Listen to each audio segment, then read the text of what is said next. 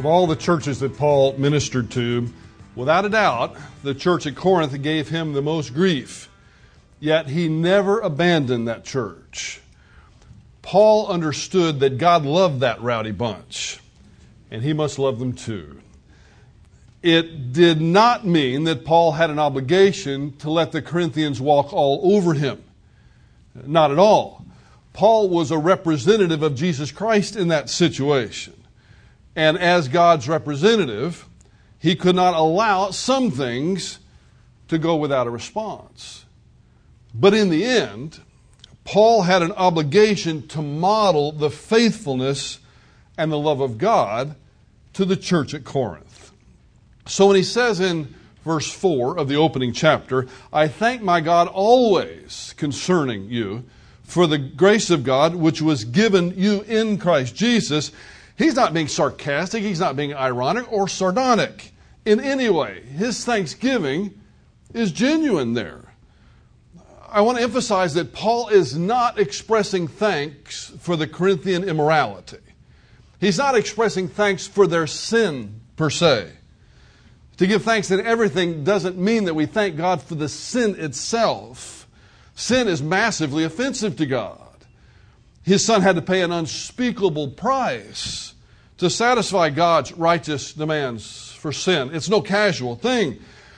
Paul's not expressing thankfulness for the Corinthian immorality in and of itself, but more specifically, he's expressing thanks for the grace of God which was given to them. I trust you see the difference. He's thankful that God has made a provision for them in spite of the fact that they're rebellious. We've spent some time in the two introductory lessons that we've had on 1 Corinthians discussing the background information on the city of Corinth and its cultural influence on this church. Corinth, as we have said, may not have been any more immoral than any other port city of the ancient world. But that is no great compliment to the Corinthians. That's like saying Hitler was no more evil than Stalin.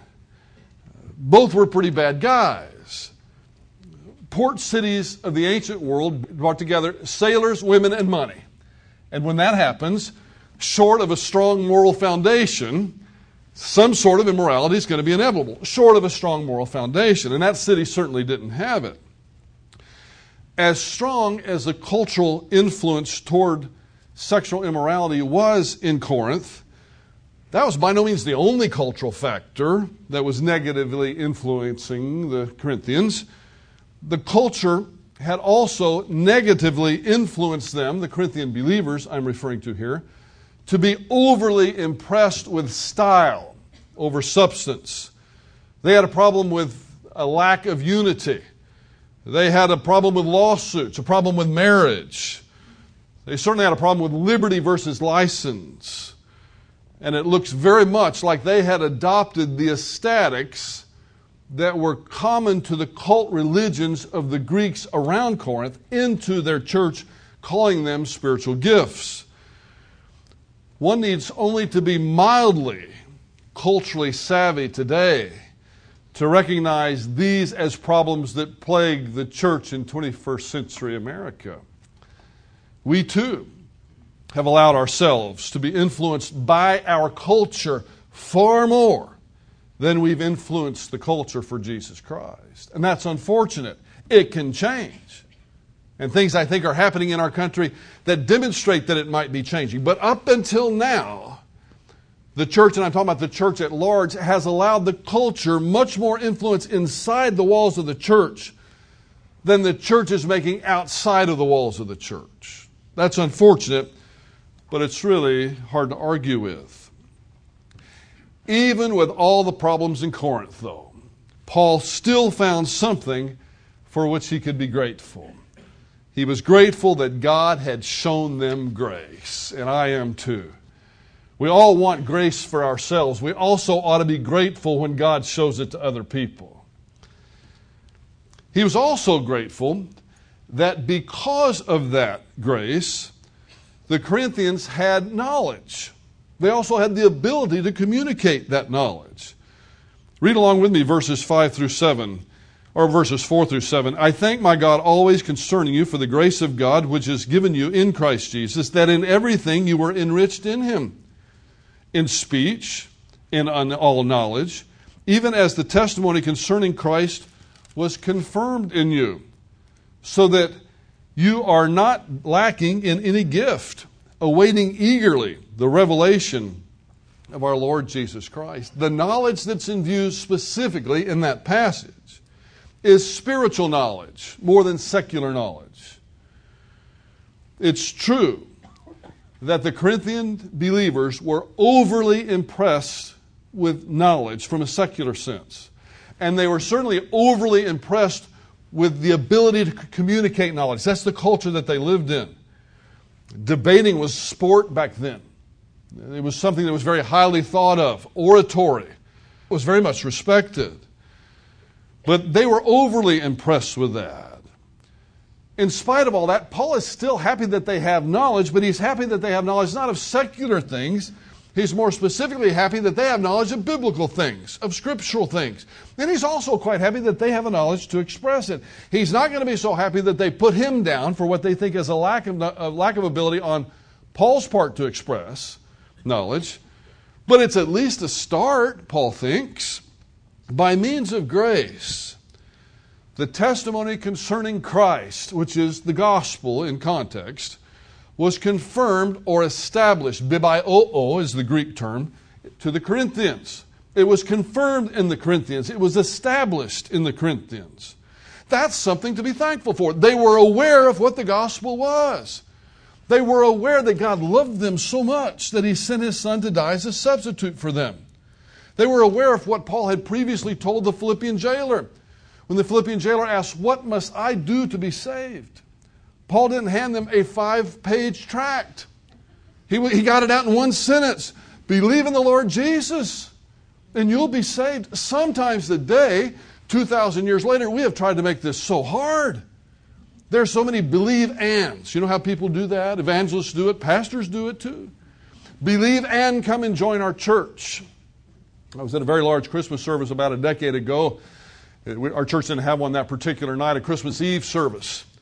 And I was just eagerly anticipating the, the invitation because I knew this pastor had an incredible rep, reputation for giving the gospel. Well, he gave something at the end, but it wasn't the gospel. In, fa- in fact, it highly offended me because I knew there were many people there that needed Christ desperately. And the invitation was, Come to the light. Everybody lit their candles. Come to the light. Come down forward. Come to the light and join the, and I won't say the church's name, family. Join our church. Hold on, wait a minute. That might be a fine thing to do at some point in time, but that's not primary. Because you can, you can go to church all your life and not be saved. You can go to a church all your life and then end up dying an unbeliever. The very first thing that we need to be called to is called to Jesus Christ. For God so loved the world that he gave his only begotten Son, that whosoever believeth in him should never perish, but have everlasting life. And Paul is happy that they have that information. Everything else can come later. So there's no believe and, it's faith alone in Christ alone according to the Scriptures. The Gospel of John is the only book in the Bible that has as its express purpose in the text the evangelization of the, only, of the unbeliever. You know, that's the only one. It's the only book that's written with its primary audience being the unbeliever.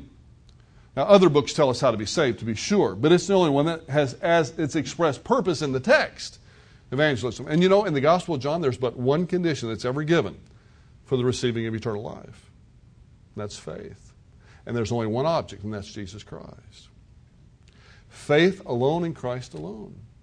Not faith plus joining a church. Not faith plus giving money. Believe me, if it was faith plus giving money, I would pound that home. But it's not. Far from it. I would have to say, if you're not a believer in Jesus Christ, do not give a penny to the church. It's wasted money. You're fooling yourself into thinking that you can buy your way into heaven. No, it's not faithless joining anything, this church or any other church. It's not faithless giving any money. I don't care how sacrificial the giving might be.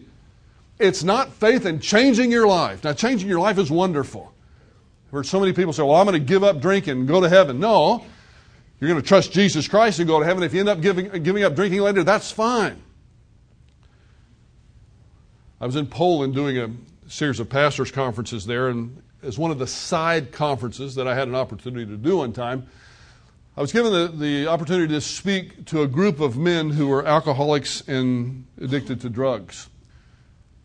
The fellow that got up before me to speak was, was who was one of their own. I heard this only through a translator. The translator was sitting, the interpreter was sitting next to me, whispering in my ear what he was saying. And what he essentially was saying to these men who were all downtrodden, it was very interesting. All the women were looking straight ahead, paying great attention, and all the men had their heads down like this. And I, I could just tell this guy was beating on them terribly, just beating on them. He was telling them to pour the whiskey down the drain, throw the pills away, and if you want to go to heaven, you've got to do this. When it came my time to come up, I figured I'm a guest speaker. They're going to throw me out pretty soon anyway. And I said, listen, you understand, don't you? I said, Listen, I don't care if he's stopped drinking or not.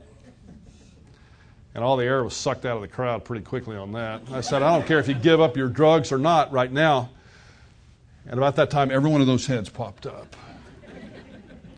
I said, What I care most deeply about, that takes primary importance, way more primary importance than any of your lifestyle changes, is what do you think of Jesus Christ? That's where the change needs to take place. In your soul, what do you think of Jesus Christ? Is he your Savior or is he just someone you read about in a book? Have you placed your faith and your faith alone in Jesus Christ? And we went on for a bit of time. I tell you what, even the man who I had contradicted his testimony, who was the, one of the pastors of that church, even he was paying attention. But I'll tell you what, that's what they needed was Jesus Christ. It's not faith plus anything. It's faith alone in Jesus Christ alone. Now, after you're saved, after one is saved, yes, baptism is legitimate and commanded. Yes, joining a church is a, the right thing to do. Yes, reading your Bible. Yes, getting off drugs and alcohol is a wonderful thing to do. Of course, I would never argue against that, but it's got to be in the right order. Because you can make all the lifestyle changes you want to. All the lifestyle changes that are possible that that you might attempt, that's not getting you any closer to heaven. For by grace we have been saved. The Apostle Paul says, listen carefully, for by grace we have been saved through faith. It's a gift of God, not of works, lest any man should boast. Did you hear that? Not of works. If you've never personally trusted Jesus Christ to forgive your sins and to grant you eternal life, I want you to relax for a moment because I'm not going to ask you to join a church. I'm not going to ask you to stand up. I'm not going to ask you to give a testimony. I'm not going to ask you to give any money. I'm not going to ask you to change a thing except for your mind about who Jesus Christ was. He was the God man, He was the perfect Savior, He's the only substitute. He's God's Son who came and gave His life for us. That's what I want you to know this morning. And if you've never personally trusted Jesus Christ to forgive your sins, I want you to do it right now. You can do it in the privacy of your own thoughts. You don't even have to speak out loud. That's what Paul was grateful to the Corinthians for the Corinthian situation. He was grateful they had that knowledge. And as messed up as they were, and believe me, they were a messed up bunch.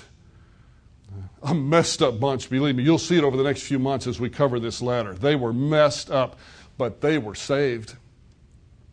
And Paul's grateful for it. Paul's grateful that God showed them grace. And what disturbed me so much about that time in Poland and that particular episode was that I was deathly afraid when I left that some of those men came to Christ right there in their seats. I'm sure they did. We talked about it. And I was very much afraid that some of the wives who had been, by the way, abused by their husbands, there's no excuse ever for that. But I'm so afraid that some of them did not accept Christ because they didn't think they needed him. Because after all, they weren't addicted to drugs or alcohol. So they must not have needed him as bad as their husband did. Listen, we all need him desperately. We've all been born in, into sin, and we've all committed acts of personal sin that demonstrate that we do need a Savior.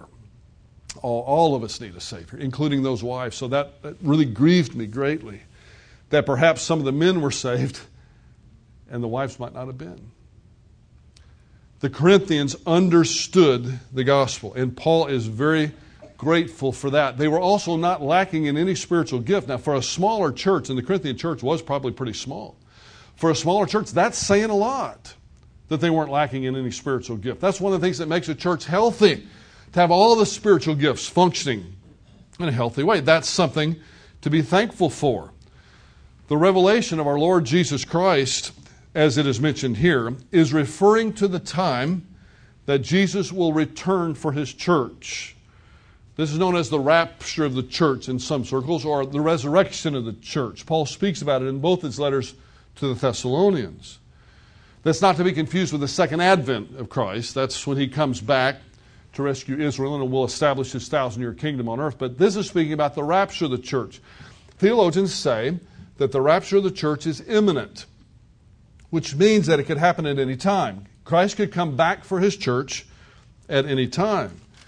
So when Paul says in verse 7 that you are not lacking in any gift, eagerly awaiting the revelation of our Lord Jesus Christ, he's speaking of that day, the day of the resurrection of the church. They were ready for the resurrection of the church. They were ready because they had placed their faith in Jesus Christ. Now, the implication to us is, as we read this letter, are we ready? If there's nothing that has to happen prophetically, there's nothing in the Bible that has to happen prophetically before Jesus Christ could come again, meaning it could happen at any moment. It could happen before we're finished speaking here today. It could have happened in Paul today, Paul thought. But if it can happen at any point, then we need to be ready. And the ready that Paul's talking about is not necessarily having cleaned up their life, although that would be great. The first thing that he wants them to be ready for is having placed their faith in Jesus Christ. And it, it's not that hard. Father, I realize that I'm a sinner and I need a Savior. And I place my faith in Jesus Christ to save you. I'm going to, I'm, I'm going to stop trying to save myself through my own goodness. That's all they needed to do. And the Corinthians had done that, and he's happy about that. So there were things to be grateful for in Corinth. You notice he's not grateful for the sin. That's going to have to be corrected. But he is grateful that God had shown them grace and that they were ready.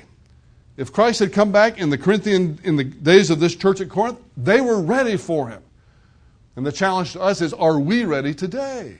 Are you ready personally today? He was grateful for all these things. Now look at verses 8 through 9 for me. He's speaking of our Lord Jesus Christ, who shall confirm you, also confirm you to the end, blameless in the day of our Lord Jesus Christ, referring to that same period. God is faithful, through whom you were also called into fellowship with his Son, Jesus Christ, our Lord. Verses 8 and 9 might be the most theological of all these opening verses of the Paul's letter to the Corinthians. We've seen in the introductory material and in the background information that I've given you that the Corinthian believers could hardly be considered faithful.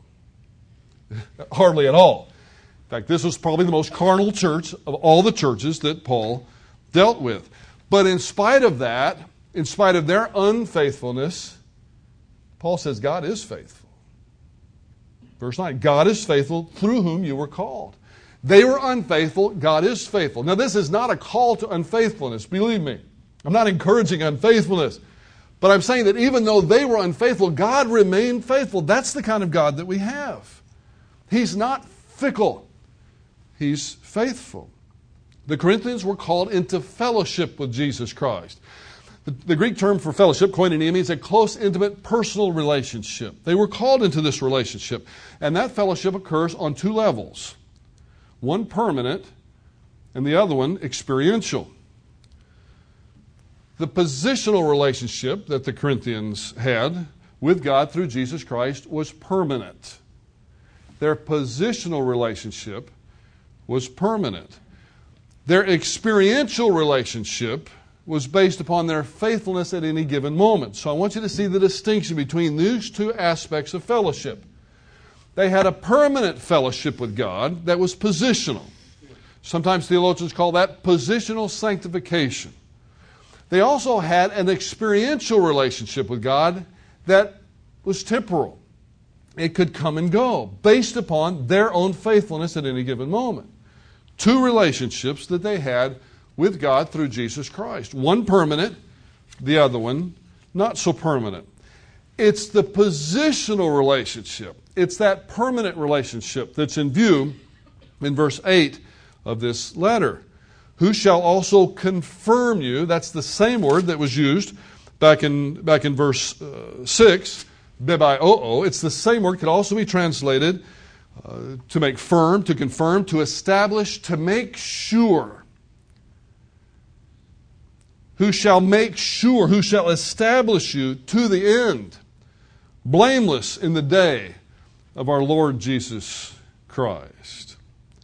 God, or Jesus in the context, will establish these Corinthian believers all the way to the end. And this is so important. This is one of the reasons why we made such an issue out of the background of the church at Corinth. These people were carnal. These people were as sinful as you get. If you line these people up with any of the people outside of the church at Corinth, you're not going to be able to tell any difference in them. And in some cases, Paul's even going to say the immorality that's going on inside this church is going to surprise and shock the people outside of this church. That's how bad it is. Nevertheless, these people, these carnal Corinthians, had a permanent relationship with Jesus Christ. And it's God who has established them, it's God who has confirmed them. And how long does He confirm them? Until the next time they sin? Well, watch closely. Who shall also confirm you to the end, to the telos, to the completion of all of this. And in context, the completion is the resurrection of the church. Until it's all over, He has got you in the palm of His hand, in His grip who shall also confirm you to the end blameless in the day of our Lord Jesus Christ. Again, with this background information, we can see they were hardly sinless. So Paul cannot be saying that from that, from that point in time on that they will be sinless people. All you have to do is read through this. And you know they're not sinless. But when he says blameless, he is referring to that positional relationship that they have with God through faith alone in Christ alone that cannot be changed and that he will confirm, he'll establish, he'll make it sure. Bebaio, he'll make it sure until the end.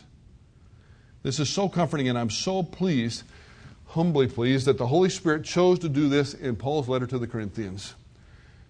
Certainly, there's information about it in Ephesians and Philippians, and we look at those churches and we say, well, that was a good church. Boy, that church at Ephesus really had it going. Boy, the Philippians, they were something really special. But you know what? He says this information about confirming them to the end, establishing them to the end to a group of carnal believers, so we couldn't mistake it for their behavior. This is a positional relationship. This verse affirms the security of the believer.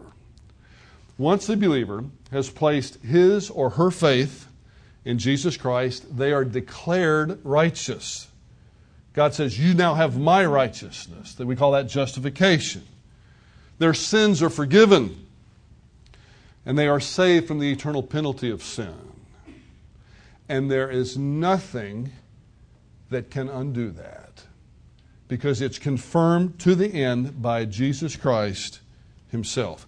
That is what is meant by the theological phrase eternal security.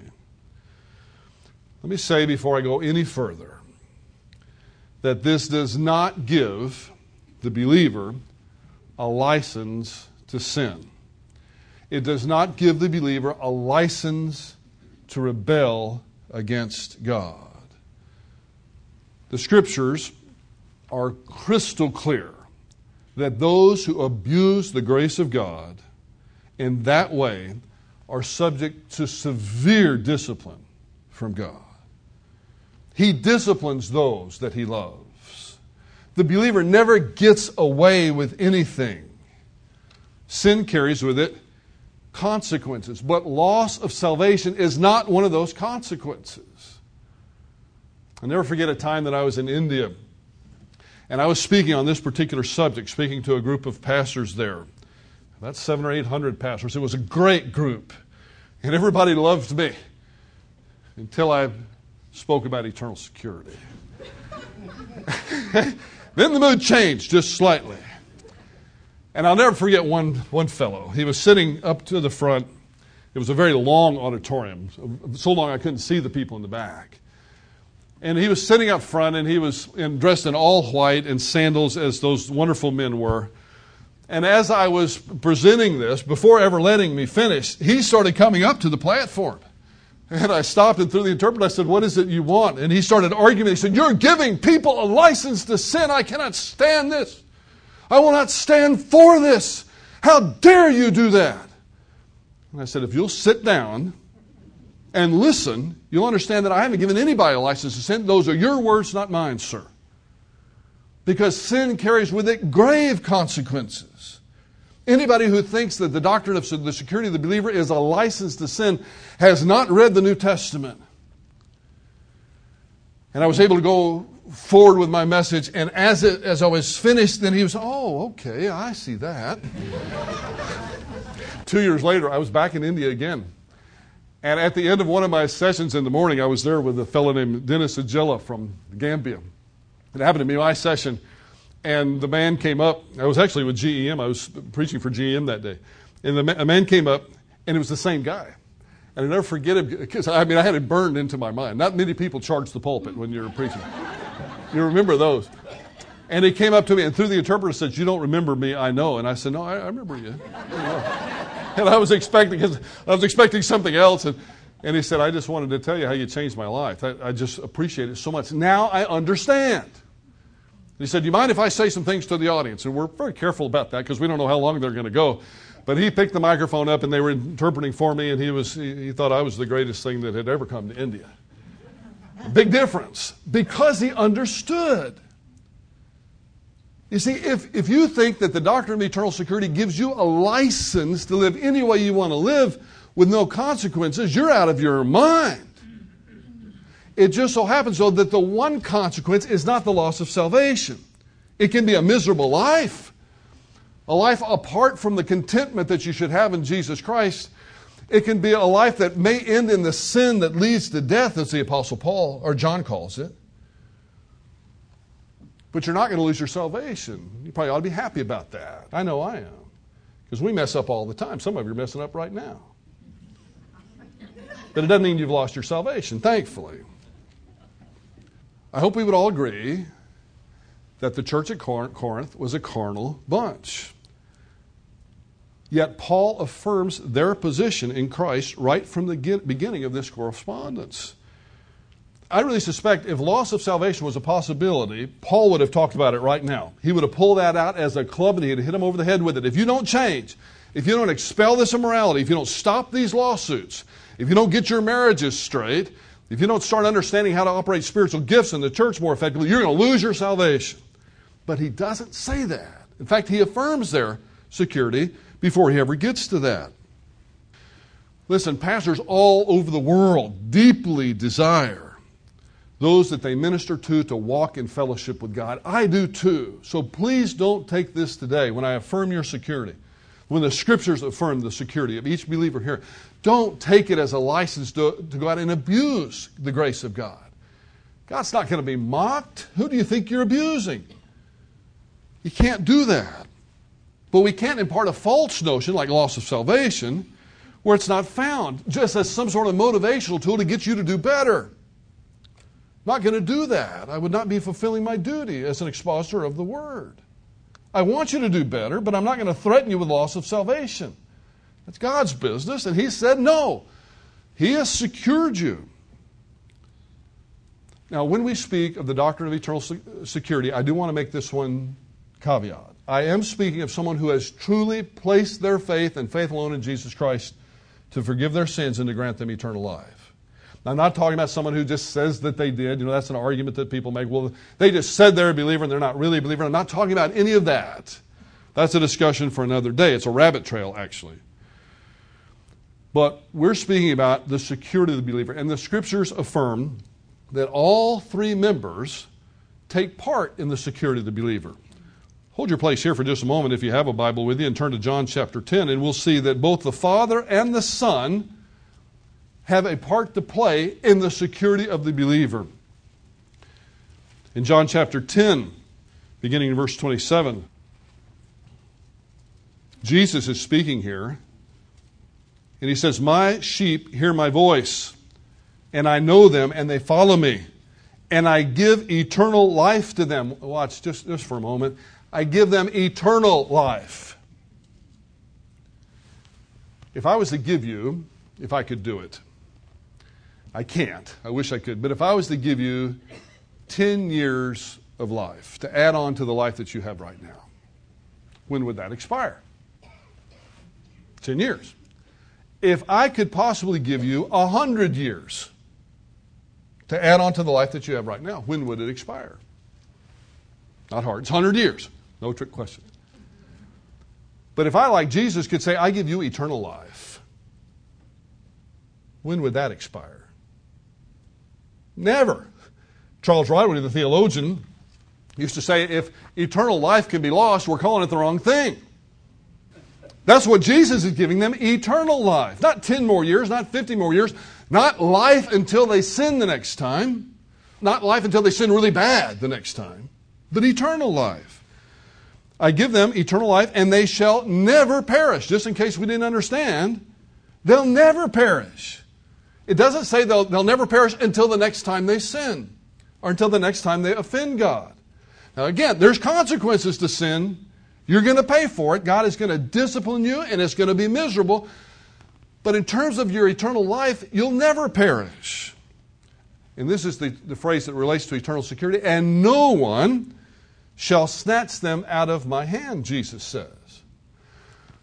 If we were to search the scriptures, we would find out that since Jesus is God, He's also omnipotent. He shares all the, the, the, essence and the characteristics of God, His infinite perfections. He is infinitely powerful.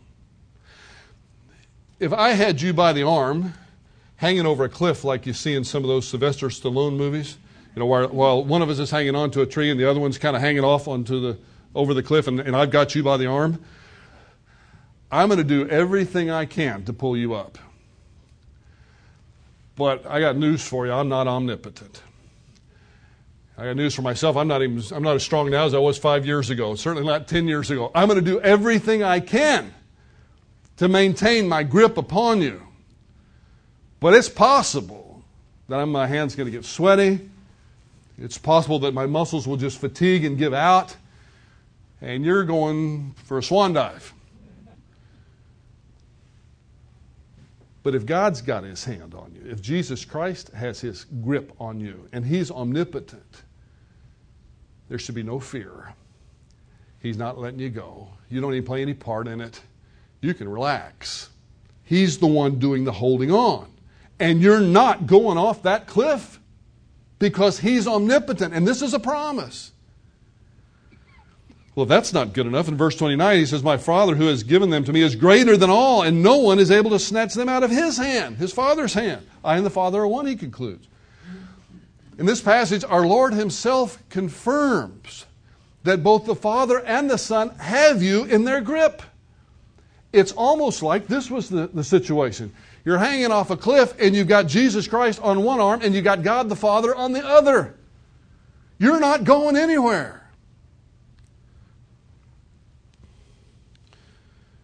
The Son participates in the security of the believer, John 10 28. The Father participates in the security of the believer, John 10 30, 29 and 30. The Holy Spirit also participates in the security of the believer. In Paul's letter to the Ephesians, the fourth chapter, the 30th verse, he says, And do not grieve the Holy Spirit of God, by whom you were sealed for the day of redemption. That could also be translated, and in some translations you'll see it, until the day of redemption. The same day that Paul's talking about in 1 Corinthians. He's got us in his grip, he's got us sealed up until Christ comes back for his church. In ancient times, they didn't have secured emails or uh, telephone uh, security or ooVoo or Skype or any of that kind of stuff. So when a king wanted to send a message to another king in another place, he would make that message and, and write it down, and then he would take his seal, his wax, and he would put that wax, hot wax, onto that letter and he would seal that letter up. Then he would hand it to a messenger, and the messenger would take that letter to another king or a sovereign of some sort. Now, if that seal had been broken, then that messenger was in big trouble. Because the reason the seal was on there so that the letter couldn't be read by anybody else.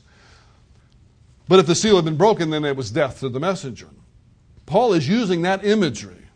It's saying, I have sealed you up sealed it up tight until God opens the letter at the resurrection of the church. Nobody's going to break that seal, including you. Now, some people would like to say, well, in the John context, yeah, nobody else can get you out of the Father's hand, but I can let go. I can take myself out of the Father's grip. Give me a break. In the first place, the context there, no one includes the one that's being spoken to. And what makes you think that you can get out of the grip of an omnipotent God? Can't be done. The Father, the Son, and the Holy Spirit all have you firmly in their grip. I love the way Paul ends one of the greatest chapters in all the Bible. That's Romans chapter 8. He begins it by saying, There is therefore now no condemnation for those who are in Christ Jesus.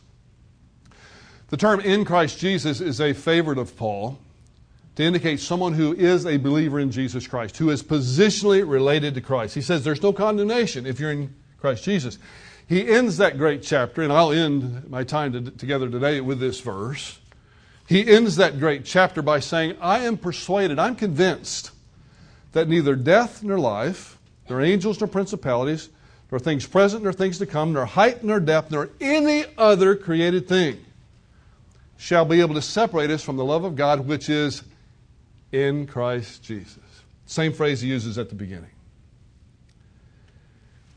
I hope, I hope you heard in there some couplets to describe just about any con- possible contingency death or life, angels or principalities or powers or things present or things to come. Did you hear that? Things present. There's nothing in the present that can separate you from the love of God which is in Christ Jesus. Paul's term for someone who is a believer. There's nothing that can do that. Things present or things to come. There's no future judgment. There's no future sin that can separate, separate you from the love of God, which is in Christ Jesus. And Paul is saying these things when we get back to 1 Corinthians chapter 1, verses 4 through 9. He's saying them to a carnal bunch.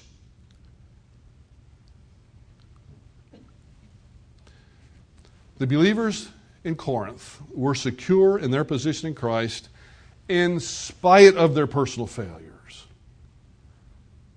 And one final time, I want to tell you this morning, in, in case you didn't hear it the first four or five or six, I am in no way expressing the notion in any form whatsoever that the doctrine of eternal security gives you a license to live any way you want to live.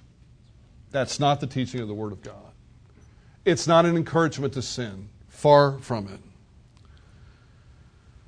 The fact that our relationship with God was secured at the moment we placed our faith in Jesus Christ should be a source of unspeakable comfort.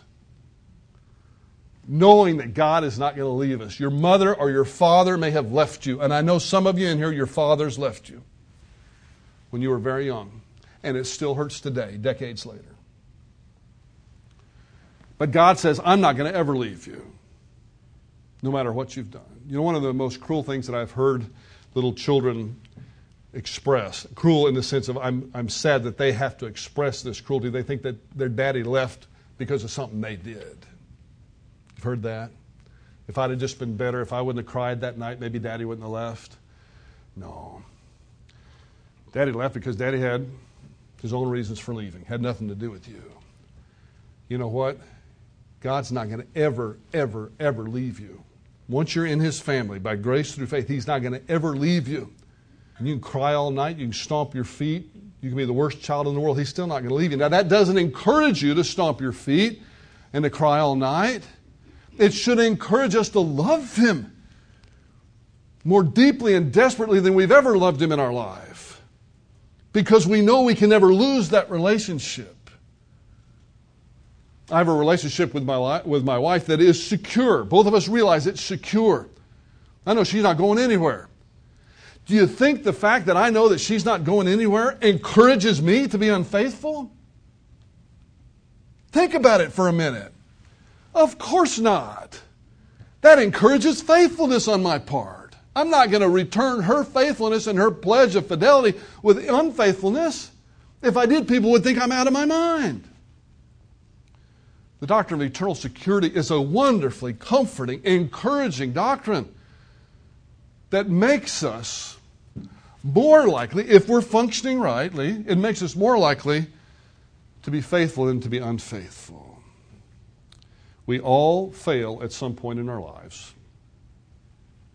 Most of us at many points. But that failure will not sever the tie that binds us to God. God is faithful, even when we're not. Far from being a license to sin.